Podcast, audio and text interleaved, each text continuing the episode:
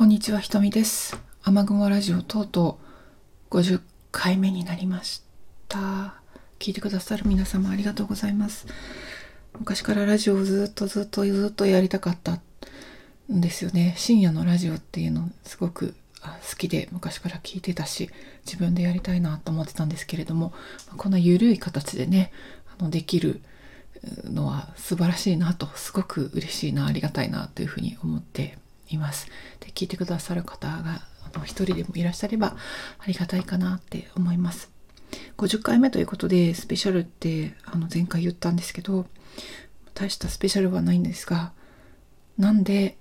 雨雲ラジオかっていう話だけしようかなって思います。まあ私あの作家ベッシーヘッドの研究を大学生の頃に始めて、まあ、仕事は国際協力関係とかでやってきたんですけど、うん。まあ、心のあの中でライフワークはベッシーヘッドに関することで翻訳出版をしたいとかいろいろ奔走してきて、えーウェブでもいろいろ発信してきたわけなんですけどそのベッシーが、まあ、南アフリカに生まれてあの黒人のお父さん誰だかわからないお父さんと白人のお母さんの間に精神病院で生まれてるんですよね。で孤児としてあの育ってジャーナリストになってそれからあの出国許可証だけもらってボツワナに亡命するという人生を送っているんですけれどもでボツワナでもあの作家として成功するまでに結構何年も時間がかかってあの最初は結構貧乏な生活をしてたみたいなんですよね。でそんな時1964年に、えー子供一人連れてちっちゃい子供連れてボツワナに亡命しているんですけどその時26歳か27歳かな、うん、でベッシーね、うん、それそういう自分をまあちょっと重ね合わせたんでしょうね。そういうジャーナリストの青年を主人公にした小説を一番最初に出版してるんですね、まあ、これが後ほど後に成功するんですけどでこの小説はあの南アフリカのまあ、刑務所に入って政治犯として刑務所に入ったジャーナリストの青年が刑務所から出た後にもうこの国は嫌だって思ってあの国境のフェンスを越えて南アフリカから隣のボツワナに亡命するんですね、まあ、当時はベチュアナランドっていう英国保護領なんですがでその青年がやがて村にたどり着いて農業開発に携わっていって村の人々とのあの交流の中で心の傷が癒されていくみたいなでいろんなドラマがあるんだけどそういう小説なんですよね。でそれが1968年に出版された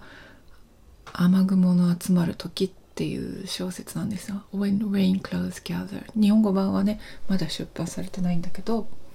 うんでこの小説の中ですごく素敵な一番あの美しい場所箇所があるのでこれね私はあのノートとかブログとかには書かないあえて書かないで撮ってあったんですけどちょっと雨雲ラジオにはねさらっとお伝えしたいかなって思っています。あの村では干ばつにみんなが苦しんでいてで牛飼いと農業と両方やってるわけですよ。でその牧畜も牛が干ばつの中で死んでいって大変なことになっていると。でそんな中ある悲劇が起きるんですよね。でその悲劇を目の当たりにしてでくたくたになって心と体を疲弊させたもう生きるとは何だって悩み抜いた一日を経て帰ってきた主人公の青年南アフリカ人だからそんなの初めてだったわけですよ。でその村に帰ってきた青年に対して村の女性が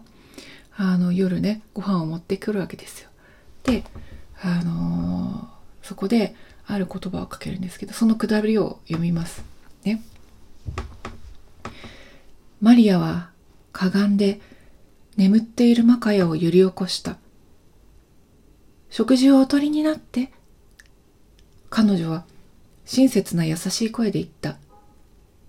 すべての人の苦しみを感じ、彼女は自分なりに心の中で悲しんでいた。彼女がためらっていたため、マカヤは自分と同じ同じプライバシーと孤独の双子のような魂を持つ彼女に向き直って聞いた。今日、僕が何を見たか知ってるかい、マリア。いいえ、彼女は不思議そうに言った木々ですら死に至っていた根元から上に向かって。彼は言った。みんなこうやって死んでいくのかい？いいえ。彼女は言った。大地に川は見えないかもしれないけれど私たちは心の中に川を抱いている。だからすべての良いものや良い人を雨と呼ぶのです。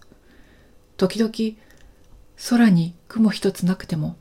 雨雲が集まってくるのが見える。すべて私たちの心にあるのです。マカヤはその深い意味を理解しうなずいた。この地球上にはいつもそこに存在しないからこそ人間が愛さざるを得ず敬わないではいられない何かがあるのだ。雲多く霧がかった気候に生きる人々は太陽を敬い反砂漠地帯の人々は雨を敬った。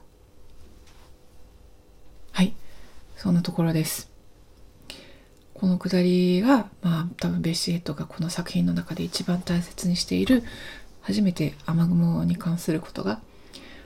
出てくるくだりなのでここはあの一番大切かなと思ってます。ボツワナってね結構乾燥しているという半砂漠地帯なところもあるので干ばつは結構昔から苦しんで人々が苦しんできているものなんですけれどもでもあのボツワナの言葉でツワノ語なんですけれどもツワノ語でプラっていうのは雨ですね。で、まあ、雨とか水ですね、うん、でマルアプーラーって言ったらあの雨雲なんですよ。あの丸が雲なのでね。まあそのマルアプーラとかプラとかはねあの彼らにとって大切で。でプラはあのボツワナの通貨でもあるんですね。うん、でボツワナの国旗もねあの水色と黒のあの横横線が入ったものなんですけどあのもし興味あったら見ていただければと思いますがその青水色も水と空を表すと言われています。うん、なのでベッシー・ヘッドはこの1968年に When Rain Clouds Gather っていうこの作品を出してでその印税をもらって初めてお家を建てたっていうことなんですよね。でそのお家はあの雨雲レインクラウズっていう名前なんですよ。うん、今はね息子のハワードも亡くなってで息子のね彼女さん結婚してらっしゃらないのかな、うん、パートナーの方ですね。があのまだそこに住んでいるということですが今でもセロウェ村にレインクラウズはあります。雨雲ラジオはその雨雲っていう言葉をなんかこう大切にしたいなと思って名付けました。はい。今日はその雨雲ラジオの50回目でございました。うん。それでねちょっと話は違うんだけどライブ配信やりたいなと思ってるんだけどうんちょっとどこでやろうかなっていうのがうん考えてたんだけどやっぱりインスタにしようかなと思っていてあのなかなかこうスタンド FM だとねあのライブしてもちょっとあのフォロワーさんもまだまだあの限られて貴重なフォロワーさんがいてくださいますが限られてますのでね。うん。ちょっとライブ配信今までも何回かやったことあるんだけど